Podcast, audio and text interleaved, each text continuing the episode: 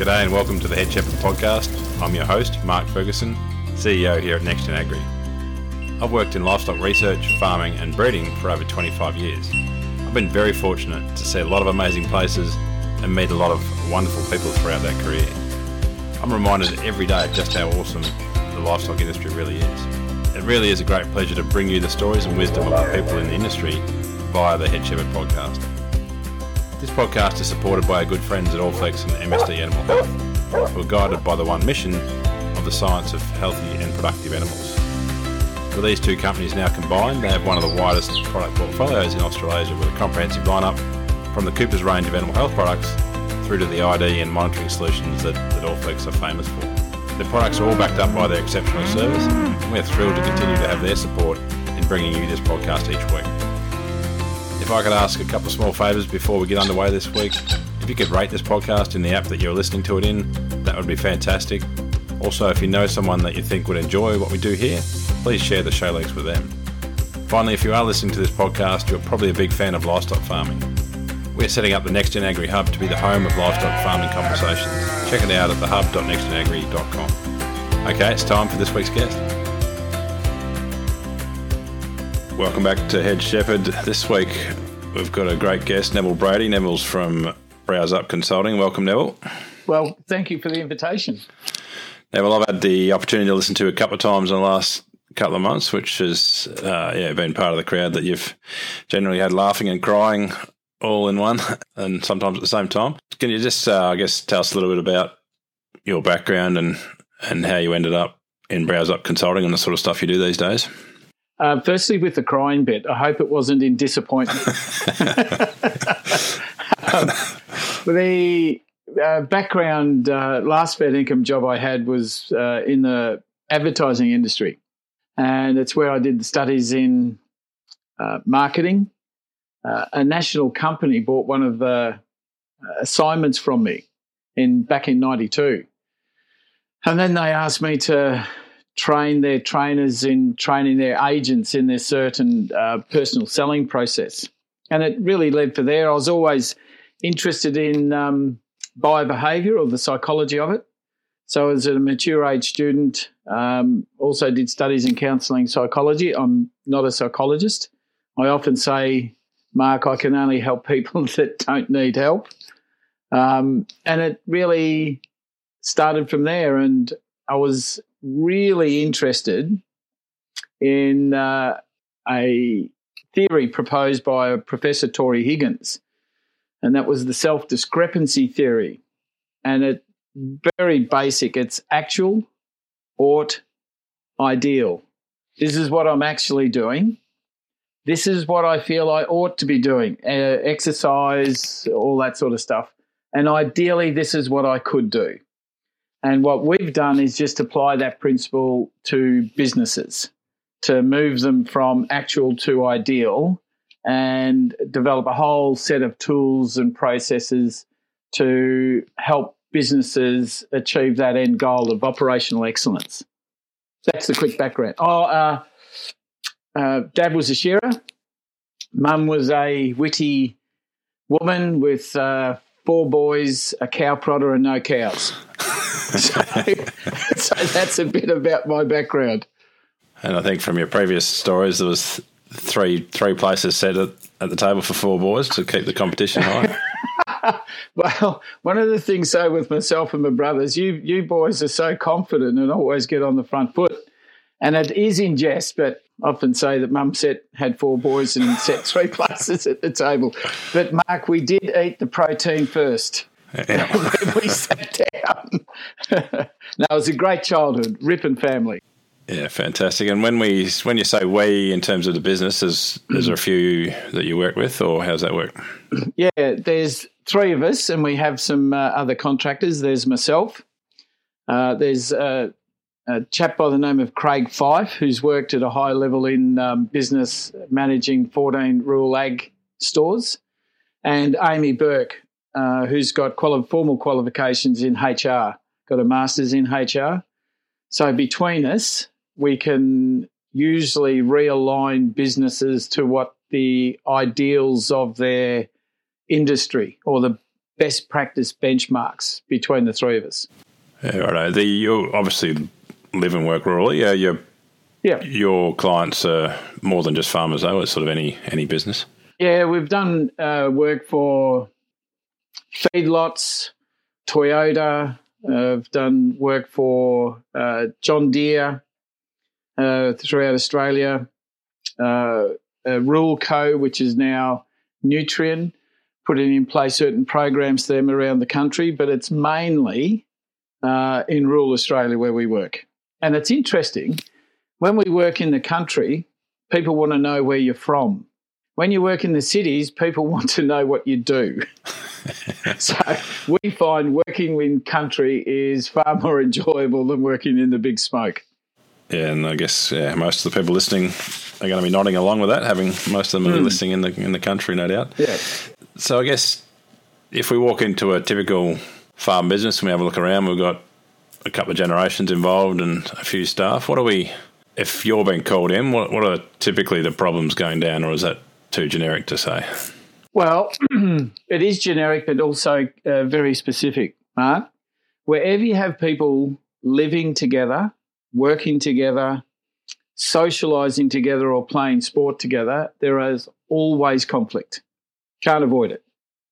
Um, in families, uh, everyone understands about sibling rivalry, um, uh, sometimes challenging behavior, especially with teenagers. Um, but it's usually the reason for we're called into businesses because of the avoidance of the conflict. Um, I wrote an article once. Can you imagine if farmers and agros only dealt with the weeds or pests once they saw them in their crops, once they saw them from the road? Yeah. Yeah, like too late. It's yeah. it's the toothache and the dentist dilemma. Yeah, it's not until the toothache becomes greater than my fear of the dentist do I do anything about it. But then the dentist said, Neville, if you had been here six months ago, we would have just given a filling rather than have to extract it. So it's it's the conflict, and the conflict, uh, Mark, in every situation is due to poor structures. That's just boundaries, expectations, uh, agreements around job roles, uh, authority levels, who does what. Um, another one is resources, another one is competencies, and another one is commitment. So, for everyone listening, structure, resources, competencies, commitment. And in a family mediation, for example, we always start with structures. What, what are the rules? But it's uh, always unhealthy conflict that's, that's a root cause of one of or a combination of those four things, Mark. Yeah, great. And I think I heard you say in in your presentation around and I often probably guilty of this, where we think that we're an ag, so we can kind of do things by the seat of our pants and don't need structure. And but what you find is that employees are really are actually embrace structure and like it because they can because it removes that conflict and tension out of the out of the room. Yeah, everyone understands. Like if you look at a game of rugby, there's very clearly defined boundary line. Uh, there are very de- clearly defined goals where everyone knows that this is the end of this is where we're all heading in this direction. Uh, everyone understands their role. You're a front rower or you're a fullback. Um, there's rules of it. Head high tackles. Everyone understands the rules. And when we go into a family mediation, for example, even a small family, often there are no boundaries marked. So the kids keep going until they find them, which could involve Mr. Plod. And but there's strong boundaries in place. So it it doesn't move small groups to something that's full of bureaucracy or inhibiting rules and regulations. It just clears things up as far as who's involved, who does what, and it creates that teamwork, which is the basis of teamwork. Yeah, for sure. And I guess in ag, which I think you've written about, there is no distinction between life and your career. I think if we talk about those city people there, they ask what you do. Yeah. Um, they can, you can be playing doing something on the weekend that's got nothing to do with your career, and the people and your mates on the weekend have got nothing to do with what you do the, during the week, and so it's quite a you can be crap during the week and awesome on the weekends, or vice versa, or whatever. Yeah. But in our rural lives, it's pretty much one and the same, and so you like your self worth is determined by almost yeah whether you saw the weeds or not. Yeah, exactly, exactly, and it's something that there was a uh, one of our clients who we uh, helped with some emotional control. One of the things that upsets groups is emotional immaturity. Um, you know, eggshells around someone, Mark, where we apprehensive about how they're going to respond. Uh, when we took him through, he was a manager in this business, and after six months, he said, "You know, the Neville, the kids now run to greet me when I get home now instead of running in fear." I said, "Good on you. You're taking some deep breaths." but everything that we do, Mark, it has human interaction involved. Everything. So it's pretty hard um, to be disciplined in our work part of our life if we haven't got some discipline in our private life too. Indeed. So when you walk into that situation when you've got yeah some lack of emotional intelligence, how do you bring the best out of people? How do you get people to, I guess, be self aware enough to know that they're being they're part of the problem and part of the solution? uh, sometimes with trepidation. well, sometimes the uh, very often family uh, farming businesses uh, obviously family involved, Mark, which there's an extra layer of complexity and care um, in normal businesses, they don't also live with each other and have dinner with each other and see each other every day. There's a break. Following that process of um, the structure, resources, competency, commitment, we actually have a farm uh, and business inputs audit that really clearly measures uh, their starting point their actuals under leadership, staff engagement and accountability, continuous improvement, succession planning, uh, work environment, and farming application and timing. Now, when people complete this audit, it very clearly shows everyone's uh, starting point as far as a consensus. So, one of the first steps, or the first step, is to confront the truth.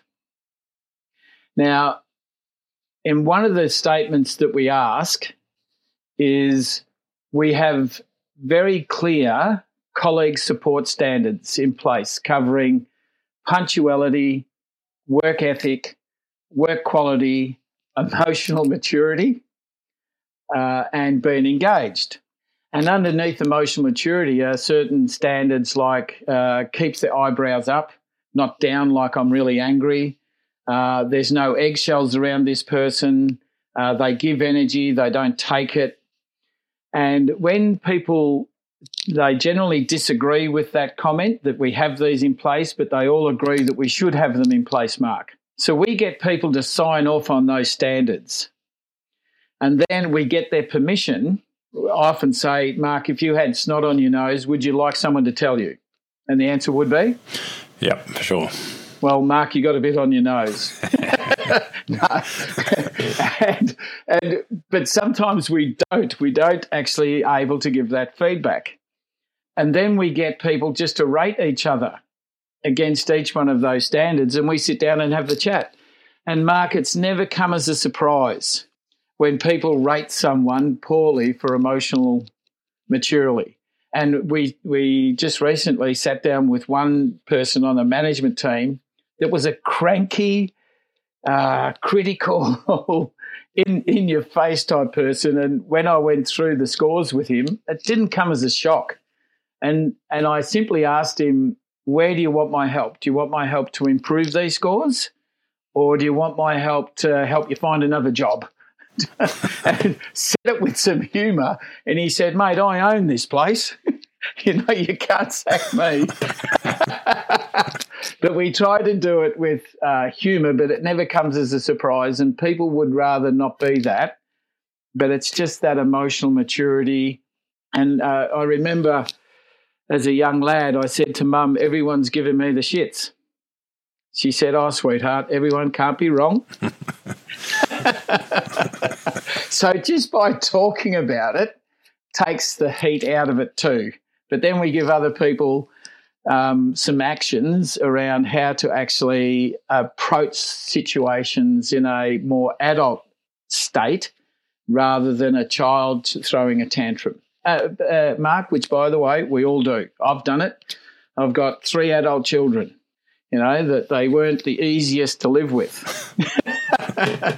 so yeah. we all we all have uh, some moments that we'd rather take back. Yeah, I think we've all got those, and yeah, and sadly, sometimes it's in professional lives and, and in our personal lives. And yes, I guess it's about yeah trying to trying to improve ourselves. The hmm. I guess um, part of I listen to a fair few podcasts on psychology type stuff, and and part of the I guess part of our job as managers and members of teams is to create that environment where you can be open, so and challenge. I think the worst thing in a business is where you've got one person's opinion and that's the only one that matters. And I always, my staff always say that I'd much rather love, uh, much rather run a, uh, dictatorship rather than elsewise. but in fact, that's not true. Even though I'd like to, if everyone did what they're told, it would feel good for a day, but would actually be way less less less productive. So, yeah. um, I guess how do we create those environments where people are willing to have a go at, make sure tell Bob when Bob's being ridiculous, or yeah, having that safe environment to express themselves, I suppose. Yeah, and it comes back to that structure. Um, when we have, uh, say, monthly meetings, uh, we actually structure up conflict. Uh, each every monthly meeting is a performance review, and we get agreement uh, from people around how often should we meet, what would you like to see on the agenda, um, and then we make sure that everyone in that team understands what they're responsible for. That's structure. And then we, uh, we then develop a report template that each, so let's say there's four or five in this team, each person comes to the team and reports. Now, uh, some of the typical things that we report on is rework. What did we do twice because it wasn't done right the first time? Now, that's just giving people permission to talk about the things that give them the irrits. So, if you actually put rework on your agenda, and remember the first stage of a fixing up a business is operational excellence. That's horizon one, making sure we're efficient. So, if you put rework on the agenda, and in the and the manager or owner says, "Okay, guys, uh, what was our biggest rework issue?" for uh, for the month. Now, in one farming client, they drove past dead sheep. It really irritated the owner. So we actually made that an agenda item. And that's what they're arguing over and nitpicking over. But when we put it on the agenda and gave permission to talk about it, it took the heat out of it and it formalized it. So you get people's permission in the um, in the report templates. So rework is one. My successes for the month, my wins and losses for the month. So I actually talk about my losses, which is conflict. You bring it out in the open, you put it on the table, and you talk about it rationally in an adult way, rather than on the run say, "Who the bloody hell left those sheep dead back there?" So it comes back to it comes back to structure. And you and you and there if you have 12 meetings per year they are 12 conflict resolution meetings. Particularly mark if you get staff to report. Now i remember in one business a young lad wasn't doing his weekly stock takes and he was often coming to work late so guess what two things we got him to report on at his monthly report how often he was late and whether he did his weekly stock takes. And when he had to report on that, guess what happened to those friction or conflict points? They disappeared. And that's an example of using structure to resolve conflict. Yeah, cool. And utopia isn't zero conflict, is it? Obviously, we're, we're all uh, social beings, and, and conflict is part of how we, well, certainly some of us, how we almost think stuff out as sort of arguing a point or sort of I always run on the mantra strong opinions loosely held to sort of to force a bit of a th- thought process is it's true that utopia isn't everyone smiling and happy and patting each other on the back that we need a bit of conflict to to be a successful organism mm.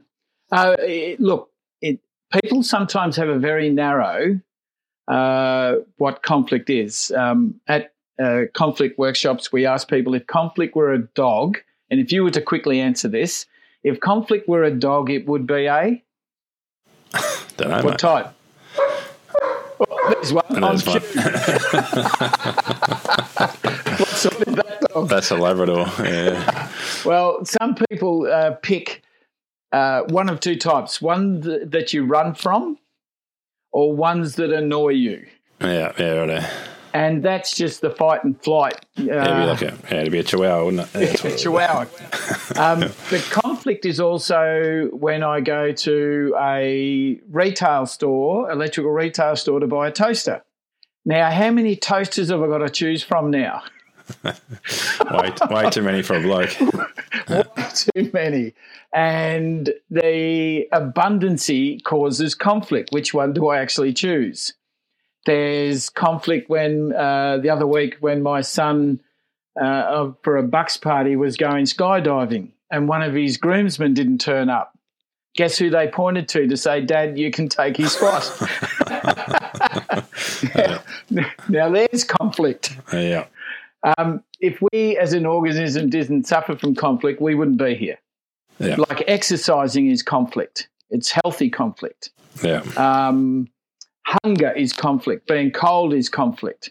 We broaden our people's uh, understanding of conflict because conflict's fun. Uh, playing sport. S- the Aussies, seeing the Aussies beat the All Blacks in rugby is beautiful in conflict. Not that it happens that often. That's a, that's a very rare conflict, conflict is fantastic. The right type of conflict. Yeah. Yeah, yeah, cool. Uh, moving on to, a, I guess, something that's obviously plagues our industry, and that's men's health. Um, you obviously do a bit of work around that, or encouraging encouraging people to to make earlier decisions. With uh, some stats you've provided to me, are pretty scary in terms of the the increase in proportion of males that suffer from a lot of illnesses. Yes. This is very dear to my heart. Often, people are the business. Usually, I don't care about businesses, but I really care about the people in it. And there's no health without mental health. And unfortunately, uh, with the masculinity that us males often suffer from, it's a couple of reasons why we don't ask for help straight up, Mark. Now, every one of us struggle. We're human. Life is a contact sport. But males, we, we have uh, our death rate is twice that of women up to the age of 60. Yet we access Medicare services, in Australia at least, 30% less than women. And I put up a slide how this Tarzan's fighting a tiger and Tarzan's fighting a snake and wrestling crocodiles. And in the next frame, Tarzan's running from a doctor with a stethoscope. and there's this billboard uh, that I put up too that's got this year thousands of men will die from stubbornness. See your doctor today. And someone got a spray can and sprayed paint over it. No, we won't. and um, uh, the suicide rates, the uh, especially with male farmers and male farm workers, uh, 400% greater than females, which we all struggle. So it's something that um, it is. uh, We say to people, get onto conflict early, Mark. Whether it's on the farm, whether it's having a difficult conversation, whether it's a toothache. Uh, conflict isn't like a bottle of red. It doesn't get better with age. It just doesn't. and well, I was doing this uh, men's health night in Outback, New South Wales, and I said to the, the audience, uh, there was a bloke mowing his lawns at home. He had to stop every couple of metres to catch his breath, and he got a he had a pain in the chest. Boys, guess what he needed to do? And a hand went up at the back of the hall, like it was a rhetorical question. I wasn't expecting someone. And this bloke said, Old mate needs to go to the doctor to get a prescription for a frickin' ride on mower.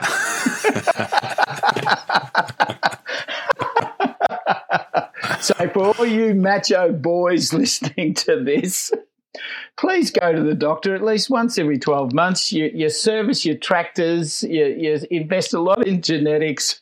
Please go and just get a full checkup once every 12 months uh, nothing will shrink if you do. Get checked over, boys. That's a um, fantastic, probably place to, to leave it. Now, you got anything else you'd like to add for Australian and Kiwi listeners out there, and um, Europeans? Um, uh, just with the eyebrows up. When we were doing um, uh, the men's health nights through Outback New South Wales, I said to the guys, when you go home, go home with your eyebrows up. If our eyebrows are down, we look angry and moods are contagious. And we followed up with their partners. And I said, What have you noticed with the fellas? And one lady said, Thank you for eyebrows up. It's changed the whole mood of the house. Now, in our household, with my three adult um, kids, we used to have permission to tell each other eyebrows up if we're looking uh, irritable and um, it became a bit of a catch cry in our family, you know. But one day, Mark, one day, my adult son, who was 18, said, Dad, we need to have a chat, but, but can your eyebrows be up? and I said, righto. I stuck my eyebrows up and I said, righto, what's happened? He said, oh, Oh, I got done for D&D last night. and by geez, it's hard to keep your eyebrows up sometimes. but it really helps. So, boys out there, if you're feeling irritable, if someone's giving you the irrits, have your eyebrows up and give them a good listening to so you don't come across as a really shitty, dominant, snappy parent. And other than that, best of luck. Thanks, Neville. How can people find you if they want to uh, engage you to help their business? Uh, just uh, put in Google uh, Brows Up Consulting. Excellent. Right, we'll put those put that link in the show notes, and yeah, fantastic to have you on. It's um, yeah, it's always great fun to listen to you, but mm. also a lot of serious messages amongst amongst the humour, and yeah, yeah we really appreciate your time today. Thanks. All right, my pleasure. Thanks for the invite. Thanks, mate.